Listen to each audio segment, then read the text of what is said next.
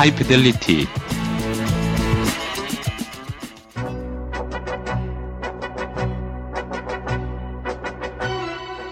딴지 영진공.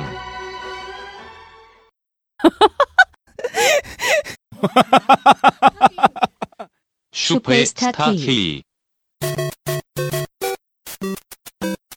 슈퍼스타 K. 슈퍼스타 K.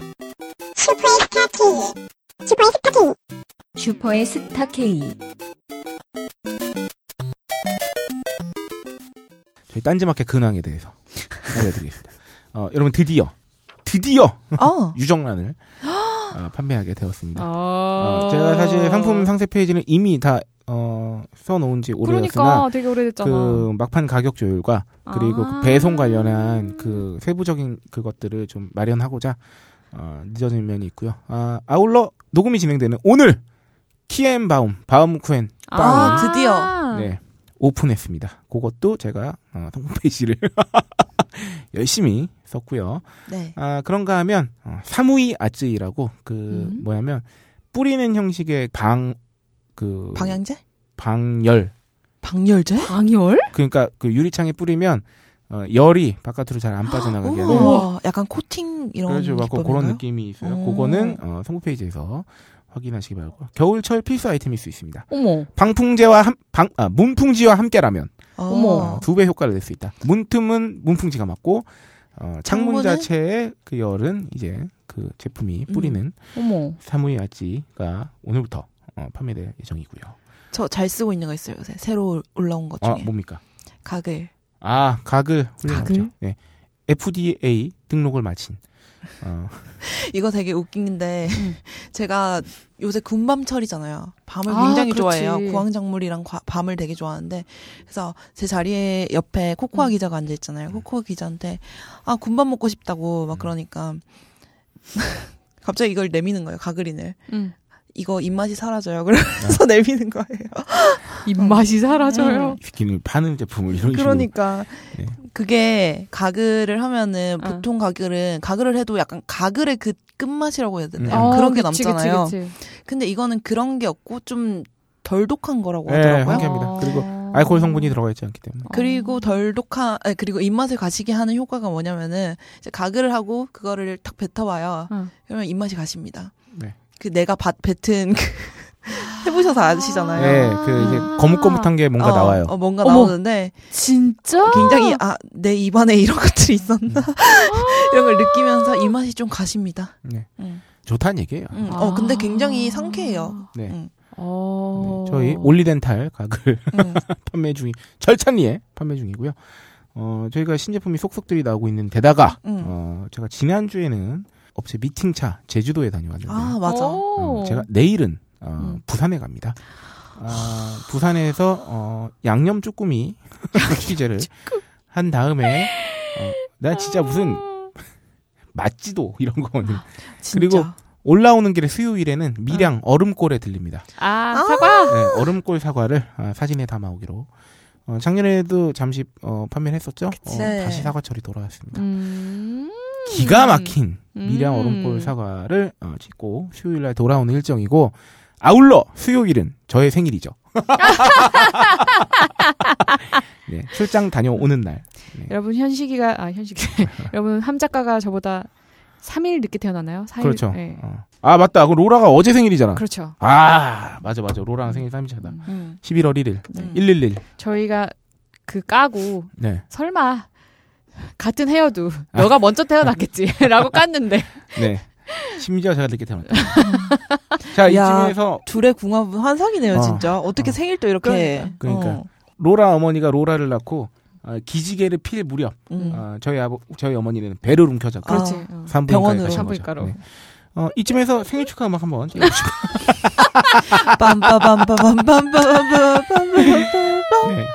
그러고 보니까 맞다. 내가 그 차 계약과 관련해서 내가 셀프로 한 가장 뻑적지근한 생일 선물이다.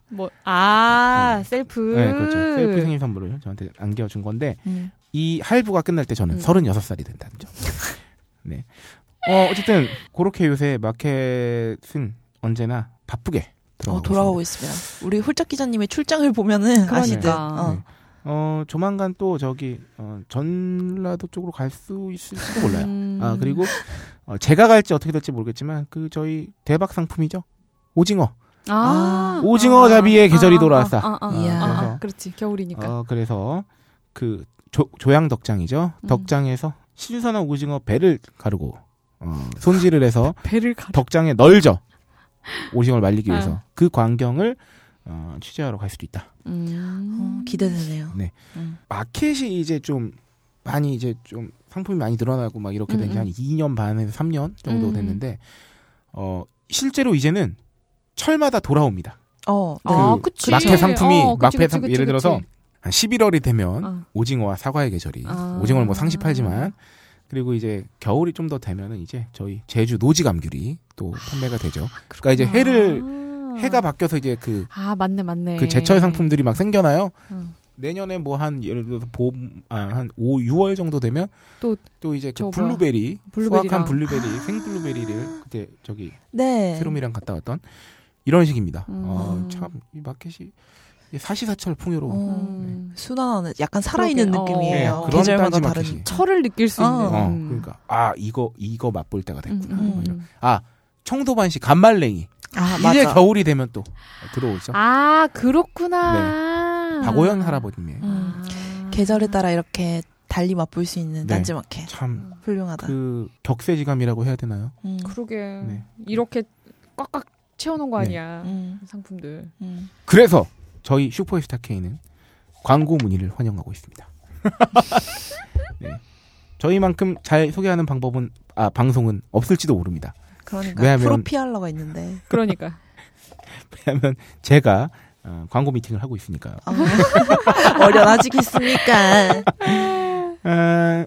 그렇게 마켓 근황까지. 하여튼 이번 주에 추가되는 상품이 한 5, 6종 정도 되기 때문에 4-5종 정도 되기 때문에 진짜. 딴지마켓 방문이 뜸하셨던 분들께서는 한번 요새 뭐가 새로 들어왔나? 이런 거 한번 확인해 보시는 것도 좋을 것 같아요. 자, 그러면 우리 광고 하나 듣고 청취자 후기로 가야 되는데 저희가 청취자 여러분께 드리는 상품에 대해서 언급을 하지 않을 수가 없습니다. 저희가 파인프라 치약도 보내드리고 있고요. 그렇죠. 그리고 아임닭에서 닭가슴살 제품도 보내드리고 있고 네이처오다에서는 한우도 시원해주고 있죠. 진짜. 훌륭하다. 진짜 빵빵하다. 고퀄이다. 그러니까. 아니 세상에 어느 저기에서 한우와 고급진 치약과 먹고 이빨까지 닦으시라고. 후처리까지 완벽하게. 요 세 업체에 심심한 감사에. 좀 더 심심한 안 심심한 감사야. 아주 깊은 감사 드면서 요 셋 중에 이번에는 네이처오다 광고 듣고 청취자 후기로 다시 돌아오겠습니다. 팔팔 끓는 가마솥에 유기농 사료 먹고 자란 유기농 한우를 24시간 푹 구운 네이처오다 유기농 곰탕 지금 딴지마켓에서 구입하세요. 우와, 이걸 정말 이 가격에? 네, 청취자 후기의 시간이 돌아왔습니다. 선물과 같죠? 그동안 참 많은 분들께서 이게 방송을 좀 이렇게 그 녹음을 한번 쉬면 모든 게 이렇게 많이 쌓이니까 너무 우리가 한 주를 건너뛰니까 청취자 게시판이 상당히 조용한 거예요. 그냥 라디오 게시판 자체가. 그래서 우리 방송의 위험을 느꼈어요. 그러던 와중에 지금 또 최근 게시판 그 게시글이 슈스케 방송 좀 올려주세요. 현기증 난단 말이에요. 요새 그 현기증 소년이었던 그 형욱 씨가 아프리카 방송을 시작하셨어요. 진짜? 뭘로? 먹방을. 먹방으로. 괜찮네. 엄마 잘 먹겠어. 그러니까. 이제 어엿한 청년입니다. 이미 그때가 청년이지 않았어요? 한 30 되시지 않았나요? 맞네. 그래서 아무튼 청취하기 달려보죠. 메모리님께서 사과 얘기 그때 했었잖아요. 그렇죠. 너무 오래전 같다.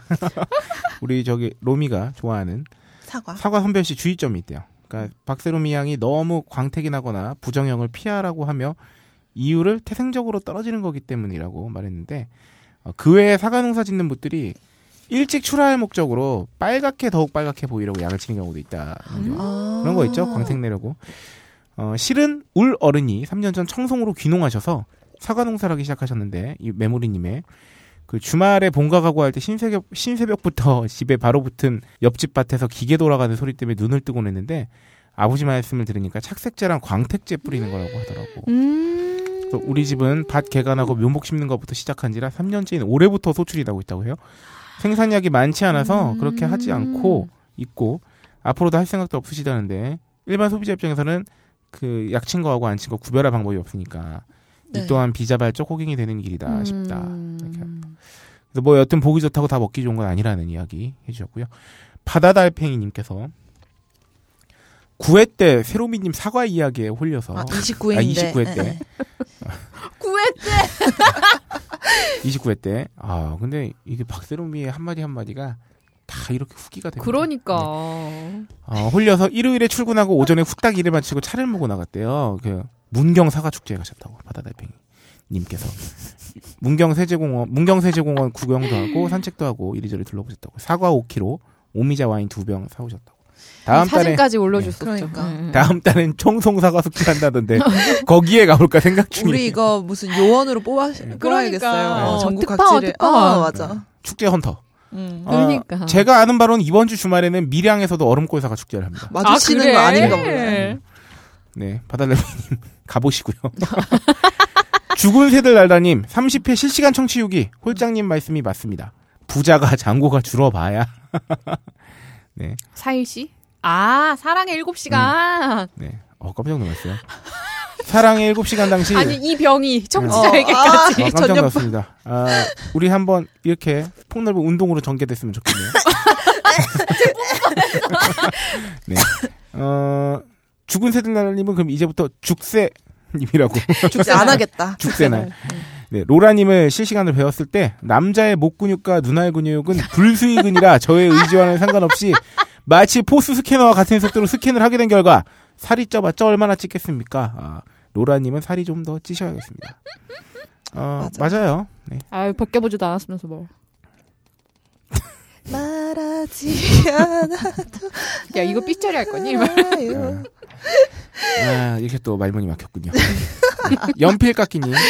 아니, 포스 스캐너 이거 하니까 생각나는 게, 아니, 나이가 들수록 이 스캐너의 속도가 점점 느려지나 봐요. 아니, 그냥, 제가 그 껄림을 매주 수요일마다 만나지 않습니까? 근데 껄림이 이제 보면 항상 이렇게 스캔을 하는 게 너무 느려서 너무 눈에 잘 들어오는 거예요. 이렇게 보세요. 그래서 껄림 제발 좀 티 안 나게 보시라고. 그러는 게 생각납니다. 그런 대화가 오고 가려면 어느 정도 사이가 돼요? 네. 아니, 약간 그 방송 분위기에서만 가능한 것 같아요. 그렇지. 맞아.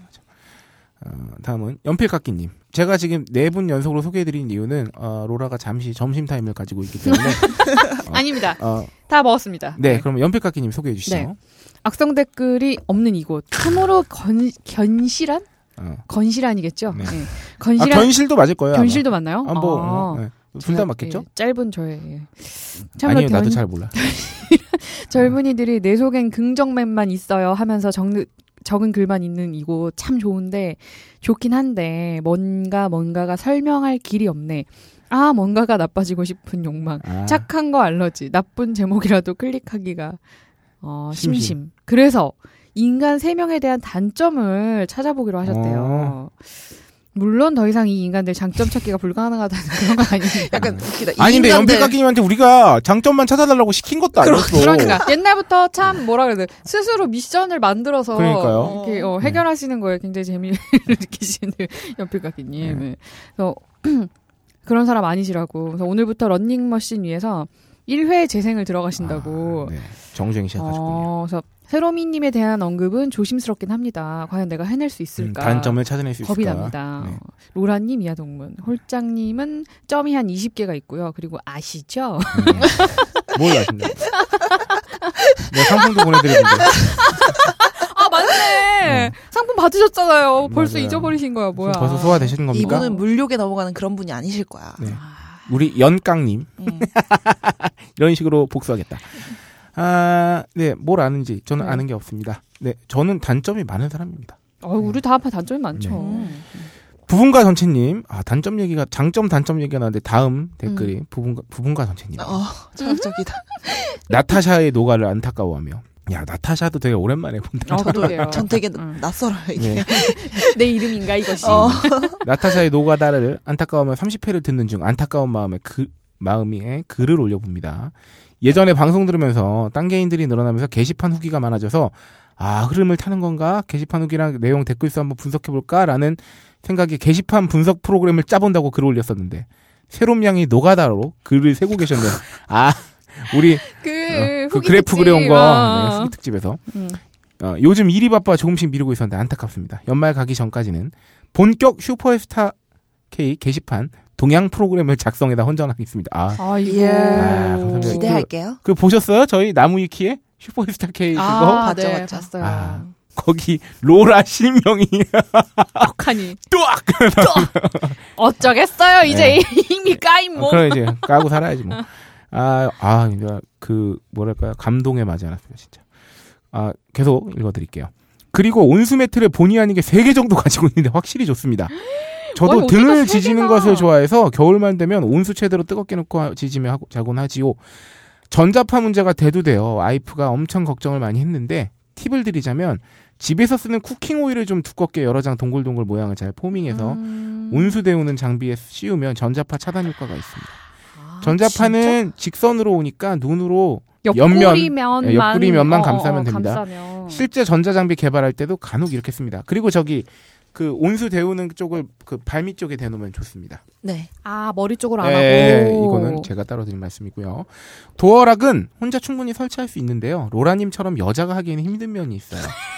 철 나사를 가장 쉽게 박는 방법은 그 나사보다 조금 더 작은 구멍을 미리 드릴로 먼저 뚫고 나중에 나사를 전동 드라이버로 끼우면 좋습니다. 먼저 드릴로 구멍을 뚫어놓으면 로라님처럼 밀리지 않고 정확한 위치에 나사를 박을 수 있어요.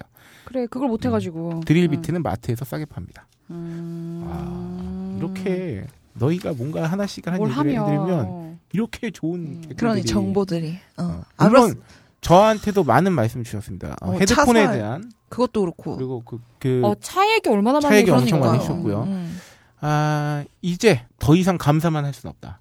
그러면? 저희도 좋은 방송으로 대갚아야 되지 않겠습니까? 훌륭하다. 네, 딴지 칼바람님.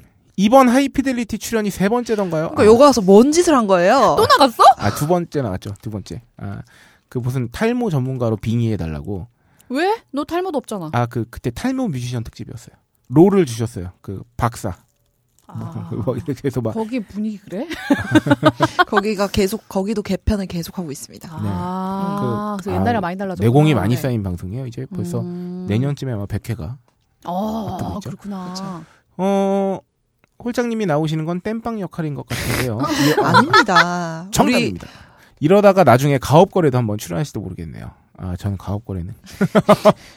하이피델리티에선 하마자로 나오셨으니까 가업거래선 또 다른 닉네임으로 활약하셔야죠. 그래서 추천 안 합니다. 할짝. 근데 이거 제가 만든 방송 닉네임 중 하나입니다. 할짝. 옛날에 그 약간 파일럿 방송하다가 그 야한 드립 계속 그 자기 닉네임 그 필명의 야하게 바꾸면 어떻게 될까. 그때 내가 나는 홀짝 말고 할짝. 이렇게 좋은 활짝. 그리고 헤드폰은 대학로에 있는 이어폰 샵에 가셔서 직접 청음을 해보고 구입하세요. 맞아. 청음할 수 있는. 일단 머리에 맞는지부터 체크해야지. 네. 그리고 본인의 소리 취향도 중요하니까 청음을 추천합니다. 그래, 맞아. 네. 메타님, 한 박사님, 제가 박사 역할이었거든요. 하이피델리티 출연 잘 들었습니다. 식후, 세쿠 대박입니다. 식후, 세쿠 뭔데? 이게 무슨 보통 식후 30분에 뭐 이렇게 하잖아. 근데 저기 빡가는 PD가 그때 써준 대본에 드립이 나와 있었어. 세쿠 30분에 뭐 이런 파. 그래서 이 말씀하신 거예요. 식후, 세쿠 대박입니다.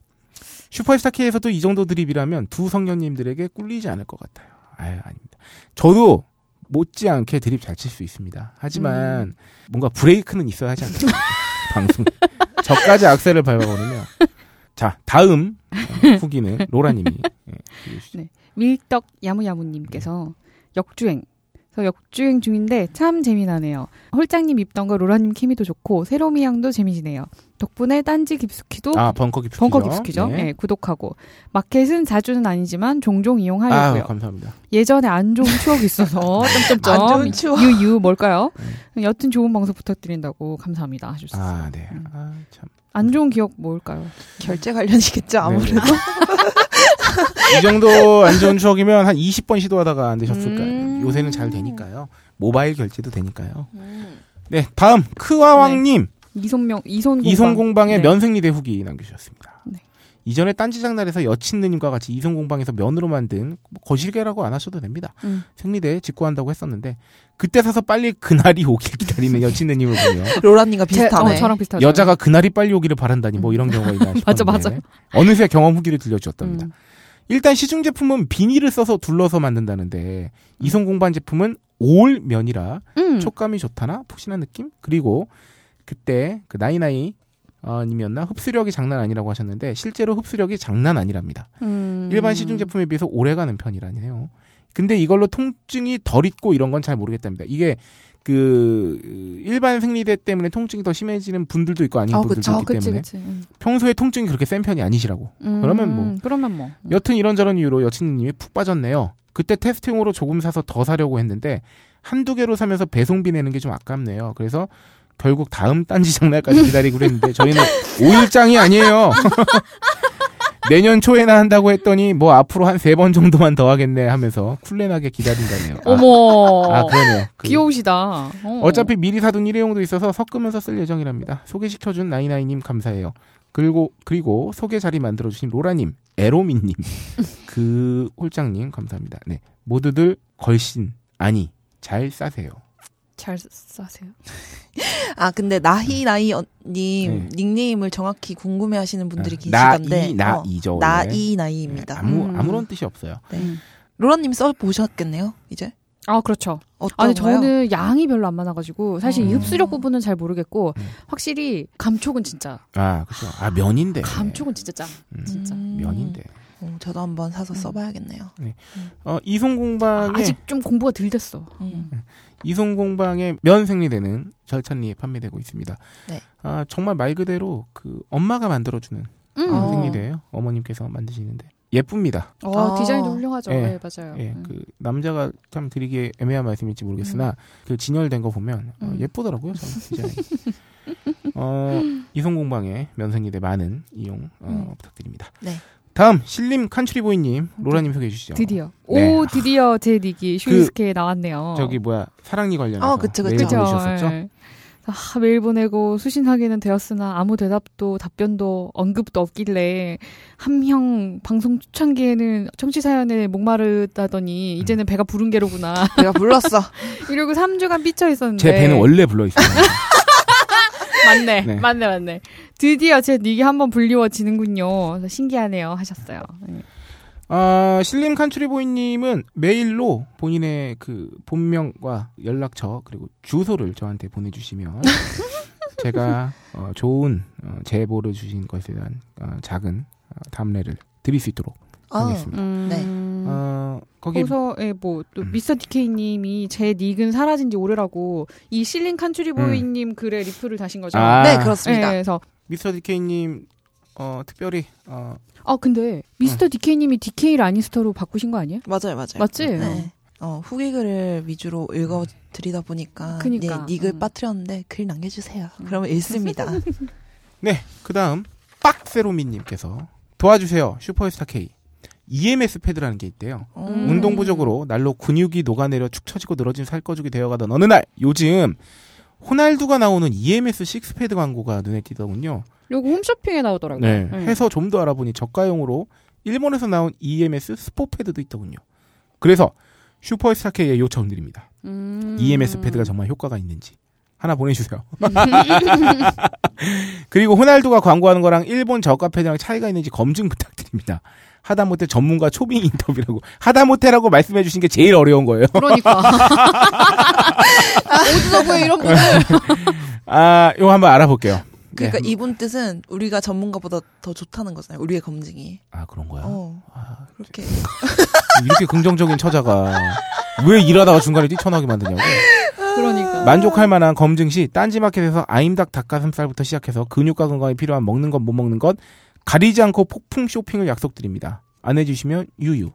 아, 요거 한번 그 바로 EMS 패드가 뭐 어떻게 생긴 거예요? 그 뭐 이게 복대같이 생긴 거 아니야? 어, 이렇게 붙여 이렇게 붙여가지고 두르면 이렇게 뭐라 그래야 돼? 전기 충격 같은 그러니까 뭔가 전기 신호 같은 거 줘서 근육이 운동하는 상태처럼 만들어주는 거래. 아 그거 요새 트레이닝법 중에서 왜 샵 가서 한 1회당 15만 원 하는 건데 전기 이런 거 다 연결시켜서 그거 저항하는 운동하는 그거를 홈 버전으로 약간 좀 저렴하게 해서 만든 거 그런 거가? 그런 거 비슷한 거 같아요. 알아봐야겠군요. 자 마지막입니다. 네. 아까 막 잠깐 언급해드렸는데 드디어 저희가 방송 나무 위키에 진출하였습니다. 축하송을 많이 써야 되네 오늘. 진짜. Amazing. 빰빠밤빰빰빰. 아까 뭐였지 지금 세 번째잖아. 4세 생일. 4세 생일. 아 그리고 차 산 거. 아 맞다. 나무 위키에 진출했습니다. 네.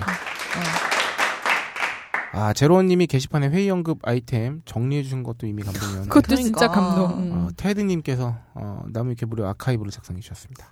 이 그 리플에 막 아유 이제 우리가 틈날 때마다 가서 채워야 된다고 나 진짜 이러지 그래가지고 저희 다 보고 있어요. 아니 근데 되게 웃긴 게 뭐냐면은 테드님한테 따로 들었는데 테드님이 이제 종종 작성을 하고는 계셨는데 이거를 50회쯤에 이제 특집을 하겠지 싶어서 그때 우리가 오픈을 하려고 했대요. 근데 우리가 30회에 특집을 해버린 거지. 그래가지고 그냥 공개했다면서 저희는 한 발 빠른 방송. 아, 드디어 샴페인을 터뜨린. 그렇죠. 드디어 저의 심폐 폐활량을 알아볼 시간이 돌아왔습니다. 네. 그 외에 후기 남겨주신 평생 독고냥이 골리앗 킬 다윗 네올로지 7 할 수만 있다면 그러던가 말던가 호야 80 별다남 딴지 칼바람 그런 거 없다 진호 TN 까만머리 까꿍왕자 MDNJS 주세 MV 적설 전설의 흑발 싱글기어 솔짝에게 앞으로 누워 곤장맞으라는 사진 올려주신 라인브레이커님 꾸준히 청취하지만 후기는 처음이라는 좋은 친구 이님 타방송에서 새로미한 광고 듣고 따라왔다는 소원하나 H 구야 꿈꾸는 통남님 모두 감사드립니다. 감사합니다. 감사합니다. 이분들이 있기에 저희가 또 가열차게. 아, 훌륭하다. 저희는 항상 방송의 70%가 진행되면 본 코너를 시작하죠. 네. 저희에게 일용할 상품을 제공해주시는 아임닭 광고 듣고 창조경제위원회로 본 코너로 돌아오겠습니다. 아침엔 닭가슴살 통조림, 점심은 닭가슴살 팩, 그리고 저녁엔 닭가슴살 통조림과 팩을 같이! 아무리 다이어트엔 닭가슴살이 좋다지만 퍽퍽한 닭가슴살만 맨날 어떻게 먹어? 매번 요리를 할 수도 없고 닭가슴살만 보면 아주 숨이 턱턱 막힌다고. 그래서 준비했습니다. 건강한 재료, 맛있는 다이어트 아임닭의 닭가슴살 수제 소시지가 은하계 최저가로 딴지마켓에 입점했습니다. 아임닭엔 방부제 MSG 없습니다. 대신 식이섬유와 비타민으로 건강에너지는 업! 소세지는 칼로리가 높고 살찐다는 편견 이제 버리세요. 닭가슴살 84%에 청양고추 및 각종 야채를 믹스하고 천연 바다의 초인 함초로 나트륨 함량까지 확실하게 낮췄거든요. 가장 맛있는 다이어트 지금 바로 딴지 마켓에서 아임닭을 만나보세요. 술 안 들어도 좋습니다.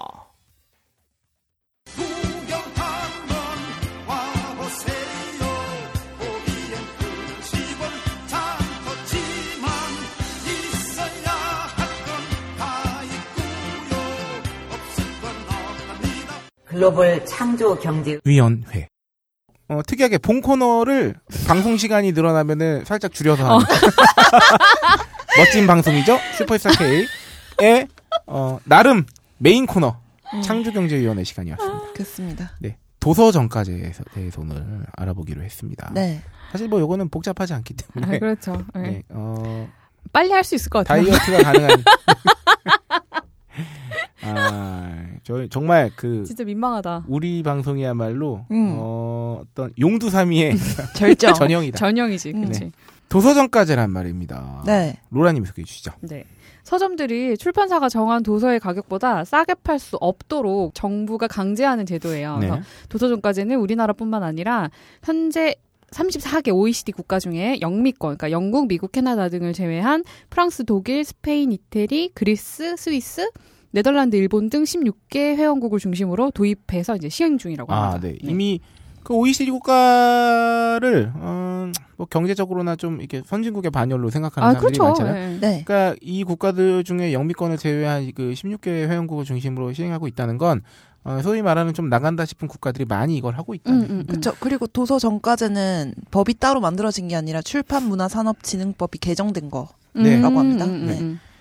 새로 입법된 게 아니고 개정된 거. 네. 이 도서정가제 시행 배경은 아름답습니다. 원래 대부분의 제도는 그 배경은 아름답습니다. 의도는 참 의도도 아름답고요. 책값 과열이나 경쟁 때문에 결국은 이런 지식 산업이잖아요, 사실. 이런 걸 보호해야 되는 거 아니냐. 너무 그치. 힘들게 그 쓴 책인데 똥값 만들면 되겠냐. 컨텐츠를 보호해야 된다. 하는 아름다운 배경으로. 의미에서. 네. 그래서 과도한 가격 할인으로 해서 상대적으로 싼 책이 베스트셀러가 되는 등 가격 중심의 왜곡 현상도 발생하고 있다고 나름 진단을 했대요. 그래서 문화상품의 보호를 위해서 출판사가 정한 가격대로 팔도록 하는 제도입니다. 왜냐면 사실 좀 정말 책값이 말 그대로 종이값 되는 경우가 많았잖아요. 그치, 그래서 그치. 그 나름 아름다운 저기로 이제 시행됐는데요. 2003년 2월에 시행된 이제 그 아까 새로미 엔지니어가 네. 말했던 출판 및 인쇄진흥법에 따라서 도서정가제는 같은 해 이미 2003년 2월 27일부터 시행을 했어요. 근데 내용이 좀 달랐던 거죠. 왜냐하면 온라인 서점에 한하여 1년 이내의 서적을 신간으로 분류해서 10% 가격 할인을 줄 수 있도록 했어요. 근데 출간 1년이 넘는 책들은 서점 마음대로 할인폭을 정할 수 있게 한 거예요. 맞아. 그래서 막 반값에도 팔고 막. 네네 그렇죠. 막 70% 할인 막 이런 거 하죠. 2007년 10월 20일에 다시 시행된 출판문화산업진흥법에 의하면 발간된 지 18개월 이내의 서적을 신간으로 정했어요. 이거 기간을 좀 늘린 거죠. 신간 10% 할인을 오프라인 서점에서도 할 수 있게 했어요. 이때부터. 그리고 드디어 우리가 지금 말하고 있는 도서정가제가 2014년 11월 모든 도서를 종류에 관계없이 10%까지만 할인이 가능하도록 개정한 겁니다.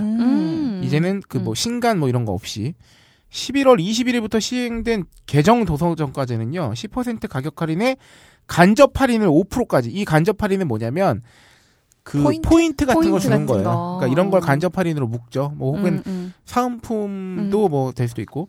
최대 15% 그러니까 합치면 할인으로 제한을 두고 있어요. 그러니까 직접 가격 혜택은 10%. 거기에 부수적으로 5%까지 줄 수 있는. 이게 시행되기 전에 뭐 대란 같은 게 일종의 있었죠. 이 시행 전에 맞아요. 엄청 책 싸게 팔고 그때 제 주변에도 읽지도 않을 책을 엄청 지르고 50만 원을 치는 사람들이 덜어 있습니다. 네. 네. 그런 제 친구들은 이미 그 책을 다 읽었나 모르겠어요. 책은 DP죠. 네.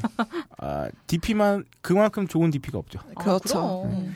도입 과정을 보면은 뭐 개정안 발의해서 뭐 이거는 뭐 그렇게 크게 중요하긴 한데 뭐 그냥 이제 2013년부터 이제 논의가 되어 오다가 2014년에 이제 본격적으로 막 통과되고 공포하고 막 이래가지고 시행된 게 이제 작년 11월 딱 1년 됐네요. 딱 1년. 우리가 마치 도서정가제 1년을 맞아 이 특집을 하는 것처럼. 아이고. 진짜 참. 갖다 붙이면 다 되는 좋은 방송이죠. 그래서 1년 동안에 어떤 반응들이 있었나? 당연히 많은 반응. 53.4%의 20대 중에서 많은 과반 이상이 책값이 오른 것 같다. 맞아요. 그 전에 워낙 싸게 팔았어. 도서정가제로 인해서 나온 것 중에 뭐가 있냐면 실제로 책값이 애초에 좀 싸게 나옵니다.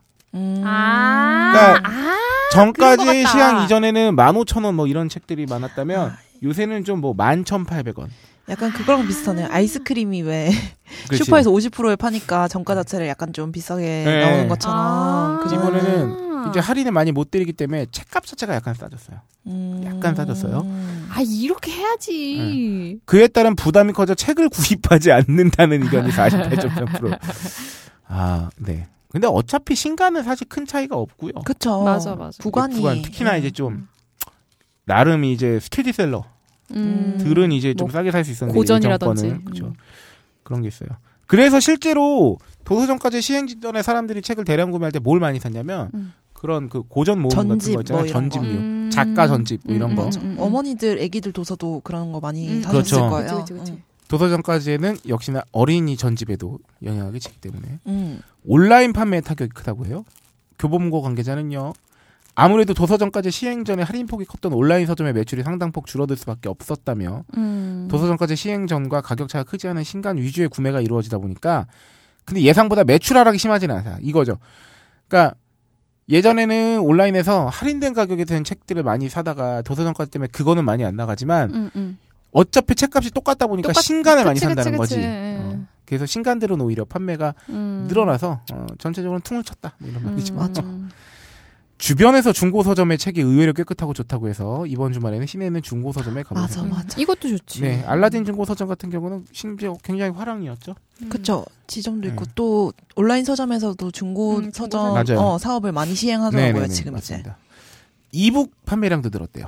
중고도서와 함께. 이북이 기본적으로 좀 싸니까 종이책보다 훨씬 저렴한 가격에 구매할 수 있다는 장점이 있어서 전반적으로 도서점까지 취지에 맞게 동네 서점들의 운영에는 보탬이 되고 있다는 의견들이 좀 많았대요. 그러니까 동네 서점들은 할인폭을 많이 때리기가 힘들잖아. 그 규모의 경제에 밀리면. 근데 어차피 책값이 똑같아졌기 때문에 이제 뭐 인터넷으로 시키지 않은 분들은 그냥 집 앞에 동네 서점에서 사는 경우도. 아. 근데 이거 동네 서점 많이 없어졌어요 사실. 아니 나는 진짜 웃긴 게 동네 서점이 이미 없어진 상황에서 그러니까. 개정을 한 게 되게 웃겨요. 제가 한 초등학교 때랑 비교해서 눈에 띄게 많이 사라진 것들이 뭐가 있냐면 동네 서점하고 동네 레코드샵이에요.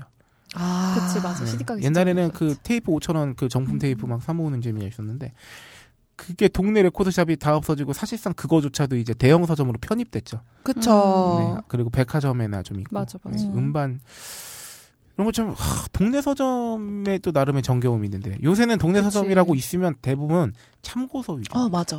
그 진짜. 학교 앞에 문제지. 문제집 팔고. 안타깝게 그지 없죠. 인터넷 서점들이나 출판업체들은 힘든 상황인 것으로 알고 있지만 지역 서점의 매출 상은 나아지고 있다. 아까 박세롬이가 말했지만 이미 많이 없어졌다는 거예요. 출판진흥원에 따르면 대형 온라인 서점의 매출은 1, 20% 감소한 반면에 중소서점의 경우 약 40%의 매출이 증가했다. 진짜? 영업이익은 모두 증가했다. 양쪽 다. 증가하죠. 왜냐하면은 옛날에는 마진 거의 안 먹거나 그렇지. 사실은 50% 이상 할인되는 거는 마진을 보는 게 아니라 사실 그 저기 재고 미끼 처리죠. 재고 처리자, 미끼이자 이런 거기 때문에 영업이익은 당연히 증가했겠죠. 네. 그러면 뭐 이제는 찬성 반대가 좀 이제 무의미한 시점입니다만 이미 시행이 되고 있어서 찬성하는 쪽은 이제 뭐냐면 이것도 아름다운 거죠. 과도한 할인이 계속된다면 인류의 소중한 지적 재산인 책이라는 문화 상품은 사라지고 일개 소비재 공산품으로 전락하게 될 것이다라는 겁니다. 사실 많이 그렇게 됐죠. 그치. 이미. 소중한 지적재산이 맞는데 책이 정말 많이 경제 논리에 이제 어쩔 수 없죠. 사실. 난 책이 너무 많이 나온다는 생각도 들어. 근데 좀 궁금한 게 우리 외국 같은 경우에는 커버 같은 게 굉장히 얇고 들고 다니기 가벼운 그런 재질의 양장본이 우리나라에서 특히 더 많이 나오죠. 네, 그런 거에 비해서 우리나라는 좀 고급스럽잖아요. 양장이 많이 나오죠. 그게 아마 아까 박세로비가 또 말했던 장식 효과 때문이 아닐까 싶기도 합니다. 맞아. 디자인도 되게 훌륭하고 재질도 되게 좋고. 사실 그 외국에서는 뭐 막 그 오바마 자서전 같은 것든 뭐든 간에 다 그 두껍고 왜냐면 종이가 진짜 무슨 재생지 같은 거 쓰는 느낌의 약간 맞아, 그 누런 종이 그래서 책 자체가 두꺼운데 좀 이렇게 가볍고 얇고 뭐 얇은 게 아니라 이제 뭐라 그래야 돼 그 종이 재질이 이렇게 왜냐면 책이 가벼워야 돼서 그런 종이를 쓰는 건데 그 종이는 내구성이 되게 떨어진단 말이야. 근데 뭐 사실 내구성이 별로 의미가 없을 것 같기도 한 게 사실 책을 한번 그냥 읽는다고 해서 막 그렇게 닳거나 그리고 그러니까. 책이 또 낡아가는 맛이 있잖아. 그렇죠. 근데 그렇잖아. 우리나라 책들은 종이를 너무 좋은 거 써서 그래서 왜 되게 그렇게 두껍지 않은 책도 되게 무겁잖아. 심지어 사진이 거의 안 들어간 책인데 코팅지 쓰는 책도 되게 많고요. 그러니까. 그래서 아주 되게 고급지 쓰거든. 반딱반딱합니다 아주 그냥. 저는 좀 그런 가벼운 책이 많아졌으면 싶은 게 대중교통 이용하면서 책을 많이 읽으려고 하는데 그런 게 너무 힘든 거예요. 가방이 얼마나 무거운지. 그러니까. 그럼 우리나라 같이 또 이북이 많이 안 나오는 나라도 없는 것 같아. 그러니까 기기가 많이 보급화가 됐는데도 불구하고 이북 소비량이 적은 거 보면은 참고로 찌질한 유인자는 이북이 나와 있습니다. 근데 요새 신간은 이북 많이 나오고요. 예전 것들이 문제인데 그거를 이제 작업을 많이 해야 되는데 뭐 영세하기도 하고 뭐 이런 못하는 경우도 있죠. 보면은 책을 얼마나 우리가 좀 약간 소유물, 그냥 DP용 그런 식으로 많이 생각을 하는지 아시는 것 같아요. 아. 네, 그래서 찬성에 이런 입장들이 있었고요. 기존에 또 이런 입장들입니다. 찬성에. 기존의 인터넷 서점이 평균적으로 16.5%의 할인을 진행했기 때문에 도서정가제가 시행된다고 해도 가격 차이는 크지 않다. 또한 중고도서는 도서정가제의 영향을 받지 않는다는 점, 18개월이 지난 구간의 경우에는 출판사가 정가를 직접 변경할 수 있도록 만들어 놨다. 아, 맞아, 맞아. 그래서 실질적으로 무제한의 가격 인하를 허용시켜 놓은 거나 마찬가지다. 때문에 출판사들이 더욱 합리적으로 가격을 책정할 수 있을 것으로 보이며, 이는 출판사의 재고 관리와 소비자의 부담을 줄이는 효과를 가져올 것이다. 뭐 무턱대고 많이 찍어내지는 않을 거다, 이제 뭐 이런 거죠. 그리고 도서정가제로 쓰러져가는 영세서점을 살릴 수 있을까에 대한 찬성 입장도 있어요. 이미 동네에 많은 영세점이 사라졌다. 맞아. 이는 그치, 무엇보다 상대적으로 유리한 유통망을 통한 대형 서점의 과도한 할인 경쟁에서 그 원인이 있다. 아, 그 영화 옛날 영화인데 유부간 메일이었나요? 저기 톰 행크스랑 맥라이언 나온 영화인데 네. 그 맥라이언이 아마 작은 서점 주인이었나 운영했어요? 뭐 이랬는데 그 이제 대형 서점에 이제 밀려가지고 막 그런 내용이 있어요. 달달한 멜론인데 그 거기에 그 상황을 녹여냈구나. 설정된 상황이 그래요. 그게 생각이 나네요. 그러니까 네. 과도한 할인 경쟁의 그 원인이 있다. 도서정가제를 통해 모든 도서의 할인율이 15%에 맞춰지기 때문에 격차가 줄어들 거다. 소비자들이 영세서점을 이용하면 할수록 출판사들의 판로가 다양해지기 때문에 충분히 의미가 있다. 아, 요새 그 독립출판 서점 위주로 사는 파는 서점들이 굉장히 많이 늘어났더라고요. 진짜 작은 규모에. 그러니까 실제로 그 반대급부라는 건 항상 있다는 느낌이 드는 게 오히려 메이저 대형 이렇게 나가니까 그 뭐 독립 잡지라던가 그러니까 그런 것도 늘고 아예 그런 이런 것도 있어요. 요새 LP 가게가 늘어나고. 맞아. 그래요? 네. 그러니까 오히려 LP 자체가 이제 찾는 사람들이 좀 생겼어 시장이. 그게 그렇다고 하더라고요. 그러니까 음원으로 넘어와 버렸잖아. 네. 이미 파일만 가지고 음악을 들을 수 있는 그걸로 넘어왔는데 이제 어쨌든 매니아들이 있고 그. 소유하고 싶어하고 증명하고 싶어하는 그런 사람도 있단 말이야. 내가 이 뮤지션의 음반을 가졌다는 것을. 그거의 완전한 대척점에 있지. LP가. 그 의미를 부여하기 위해서 하려고 보니까 LP가 다시 뜨는 거야. CD도 오히려 틀다 보면 뭐 이렇게 스크래치 나고 관리도 어렵고 케이스는 깨지고 근데 LP는 종이인데다가 뭐 아무튼 훨씬 사이즈도 크고 거의 이게 매니아들의 소장 값어치가 훨씬 있게 그렇게 된 거지. 그리고 그래서. 저쪽 유럽 쪽에서는 그러니까 LP가 다시 이렇게 올라오면서 턴테이블을 현대화시킨 디자인으로 턴테이블이 많이 나온대요. 그리고 실제로 우리나라도 다시 완전히 안 온라인에서 턴테이블 많이 팔립니다. 특히나 이제 중국제에서 싸게 넘어온 것도 이제 그러니까 접근하기 쉬우라고. 그만한 또 인테리어 용품이 없잖아요. 그렇지. 그러니까 어차피 보여주기식이고 어차피 그렇게 쓸 것이기 때문에 이제 음원만 가지고 있는 것의 의미를 벗어나는 거기 때문에 그쪽으로 많이 가더라고요. 그래서 실제로 아이유 같은 가수는 LP로도 음반을 내요. 그리고 이번에 그 고 신해철 씨, 그 신해철 1주기 그 추모하기 위해서 그 이제 일종의 전집이죠. 예, 신해철의 음악 기념. 전집이 LP로 한정판으로도 나왔다고 하고요. 근데 이건 의미가 있는 게 제가 좋아하는 캐스커라는 아티스트가 있는데 그 아티스트가 새로 앨범을 냈는데 그 음원 사이트에 깔린 음원을 들어보고 아니 이렇게 나올 거면은 자기가 이렇게 공들여서 왜 음원을 냈을까 싶었다고. 그러니까 CD나 이런 LP로 듣는 음질과는 다른 거죠. 그렇구나. 네. 우리나라 가수 중에서 이승환 씨가 음반 낼 때 그 좋은 사운드 이런 걸 구현하는데 굉장히 거의 방망이 깎는 노인의 수준. 맞아, 그렇다 하시더라. 오히려 보통 사람들은 이 정도까지 할 필요 있나 싶을 정도로 많이 노력을 하신다고 하더라고요. 뭔가 이 새로운 대세가 생기면 그의 반대급부도 반드시 나오기 마련입니다. 아날로그로 회귀하는 거는 다른 데서도 많이 보지 않았나. 그 문화적으로나 사회나 전반적으로 특히 소비 시장에서도 마찬가지고 맞아.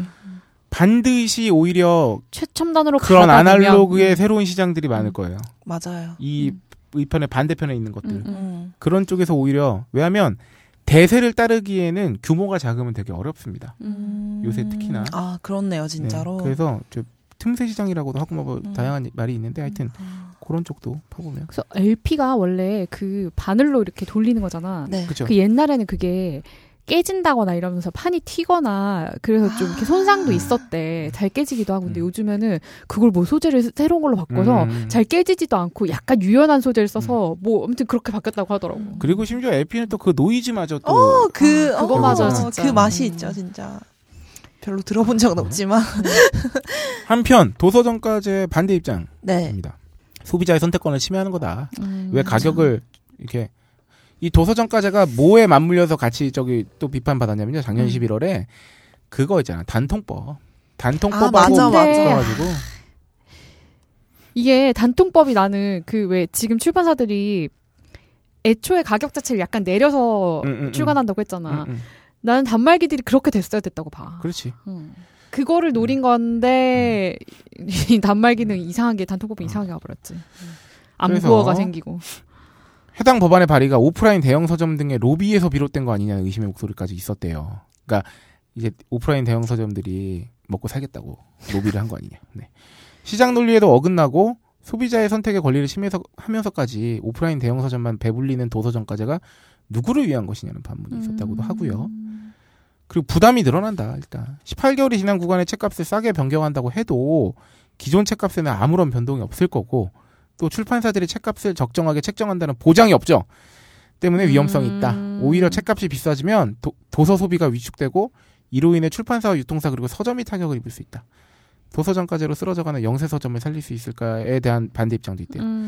뭐냐면 그 할인율의 격차를 줄인다는 것만으로 영세 서점이 소비자들이 영세 서점을 이용할지에 대해서는 좀 정확한 판단이 필요하다. 그건 또 그렇지. 그래서 할인율을 제한하기보다는 기본적인 도서 유통 구조를 바꾸는 게 더 효율적일 거다. 맞아. 일리는 있는 말이죠. 온라인 서점은 카드사 제휴 할인의 무료 배송을 통해 영세 서점과 가격 차별을 할 수 있는 이유가 충분한 여유가 있기 때문에 맞아. 도서정가제를 실시함으로써 그래. 영세 서점이 얻는 이익을 거의 없을 거로 보인다고 했는데 어쨌든 좀 늘어났다고는 하니까 또 그 매출이.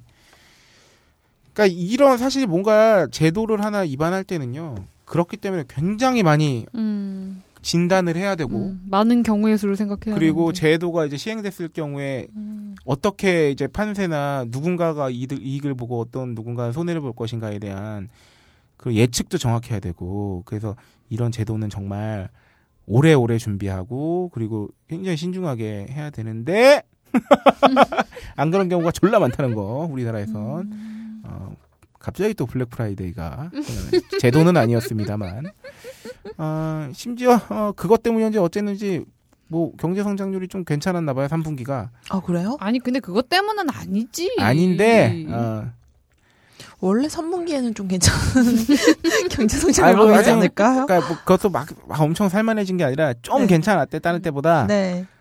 우리 또 저기 경제부총리께서 요거를 발판 삼아서 또 마구 생색을 내시지 않을까 하는 우려가 앞서네요. 매우 우려되네요. 네. 그 지금 참고 기사가 너무 길어가지고 뭐 출판사들이 자멸하고 있다 이런 얘기 나오면서 이제 그 현 상황 분석한 그 기사를 보면서 느낀 건데 그거에 잠깐 요약을 해드리면 그 우리나라 도서 유통이 지나치게 대형 서점에 의존적이라는 거예요. 심지어 마케팅이나 이런 것까지 다. 그러니까 단순히 대형 서점들이 책을 판매만 하는 게 아니라 마케팅도 대신해주는. 왜냐하면 사실은 이제 그 대형 서점이 일종의 밀어주거나 혹은 그 응원 및 지지를 받지 않으면 대형 서점의 파워가 있잖아요. 파워가 어마어마하게 세졌고 심지어 그래서 마케팅 비용도 사실 대형 서점의 마케팅 비용을 많이 쓰죠. 그렇지. 그래서 뭐 매대를 대형 서점에 많이 크게 한다거나 특히나 온라인 서점 같은 경우는 이제 뭐 배너라든가. 그치. 저는 이거에 정말 공감을 하는 게 저는 진짜 그거에 의존을 해. MD 추천 이런 거 있잖아요. 네. 그리고 나와 책을 고른 사람들의 비슷한 또 책을 고른 거 추천해 주잖아요. 그런 거에 굉장히 의존을 많이 해서 책을 또 선택을 하거든요. 근데 사실 그런 것들은 굉장히 잘 만든 시스템이긴 해요. 그 대형 서점들이. 문제는 우리나라 출판계가 뭐 이렇게 누가 원해서 그렇게 됐는지 어떻게 뭐 선후 관계는 잘 모르겠습니다만 어쨌든 지금 현상 자체가 굉장히 의존적이라는 거는 분명하다는 거예요. 대형 서점에. 온라인이든 오프라인이든. 그래서 이제는 정말 그 책 사재기 문제 언제 한번 다뤘었잖아요. 단신에서. 네. 그러니까 순위에 올리는 게 일단 거의 지상 과제가 됐고 실제로 순위에만 올라가면 그게 또 마케팅 효과가 되고 뭐 이런 것들이 사실 저는 이 방송을 하면서 혹은 딴지마켓에서 여러 업체를 만나면서 정말 우리나라는 곳곳에 그 산적해 있는 것들의 가장 그 핵심 문제 중에 핵심은 중에 하나가 유통에 있다고 봐요. 이게 뭐 책이 됐던 뭐가 됐던 맞아. 네, 그 유통 대기업의 뭐 수수료 갑질이라든가 그뿐만이 아니라 진짜 책 쓰는 걸 제조업이라고 하긴 뭐합니다만 그 제조업이 망가지는 이유 중에 지금 크게 유통이 너무 비대해졌고 그러니까 근데 이 책도 도서도 마찬가지 그 유통 구조 같은 얘기 나왔었잖아요. 그 다른 거에 비하면. 그러니까 사실은 그 유통을 뭐 이제 뭐 피가 흐르는 뭐 동맥 뭐 이런 식으로 얘기를 하는데 정말 유통에 순기능이 많습니다만 우리나라 특히 그쪽 문제가 좀 심한 것 같긴 해요. 그래서. 진짜 단적인 것만 봐서 그 출판사들이 책을 낼 때 애초에 가격을 내려서 출판한다는 거니까 그 전에 뻥튀기였다는 거잖아. 그러면 거품이 있었다는 건데 그걸 그래도 조금이라도 걷어냈다는 거니까 이게 만병통치약은 아닌데 어쨌든 한 부분에서는 어떤 일정 부분에서는 조금 이게 시장에게 좋은 효과를 주고 있는 게 아닌가. 출판사들도 어렵죠. 사실 종이책 시장 자체가 이제는 그 이것도 아날로그 문화잖아요. 사실상. 그치. 여전히 그래도 이제 종이책의 아우라가 있기 때문에 이북이 그 아우라를 따라잡기는 어렵잖아요. 이제 음반 같은 거는 이제 더 빨리 그게 이제 넘어간 거고 디지털로. 네. 그치. 그나마 이제 신문은 뭐 완전 넘어갔고 종이신문 거의 안 보니까 그나마 이제 책은 그 아우라와 아까 말한 우스갯소리로 말했지만 장식 효과든 뭐든 간에 약간 뭐라 그래야 돼. 내가 이 책을 다 읽지 않아도 이 책을 소유했다는 것만으로도 그런 사람들도 있잖아요. 저 사람의 어떤 사람의 책장을 보면 그 사람에 대해서 알 수 있다. 뭐 그런 말도 있고 그러니까 그 말도 뭐 일종 말 맞는 말이죠.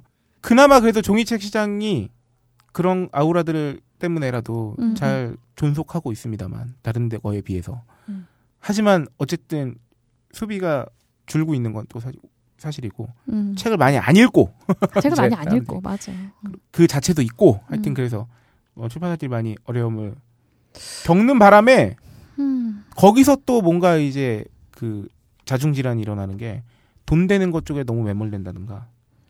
그러니까. 그리고 쏠림 현상이 일어난다든가 이제 그런 것들이 좀 있죠. 그러니까 사정이 안 좋아서 더 악화되는 뭔가들이 있습니다. 하여튼 그러니까 이 도입 시행 배경에 보면은 문화상품 보호를 위해서 출판사가 정한 가격대로 팔도록 하는 제도다. 뭐 어쨌든 고급 서적이 출간이 위축되는 것을 막기 위한 제도다라고 하는데 사실 이거를 우리가 어떤 가격 제도를 변경시켜서 이 분 목적이 달성되는 거는 사실 진짜로 미비하지요. 그렇죠.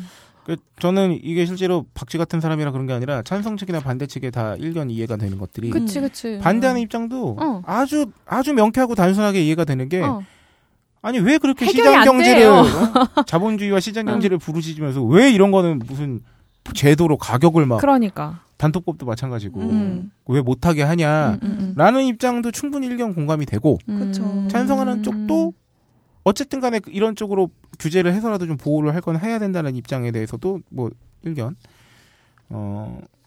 일리가 있다고 당연히 있는 의견이라고 생각하고요. 근데 이미 또 시행된 지 1년이나 돼서 중요한 건 도서정가제뿐만 아니라 이게 뭔가 제도가 이제 나오면 있잖아요. 진짜 관심을 가져야 돼요. 진짜. 네, 그래서 그 아까 말씀드린 좋은 기사가 있어서 근데 이게 내용 굉장히 길기 때문에 정말 길죠. 부분 요약을 해드리면 그냥 뭐 도서정가제로 이제 뭐 출판사를 보호해줘야 된다 이런 얘기도 있지만 이 기사의 어떤 맥은 뭐냐면. 위기를 자초한 면도 없지 않아 있다.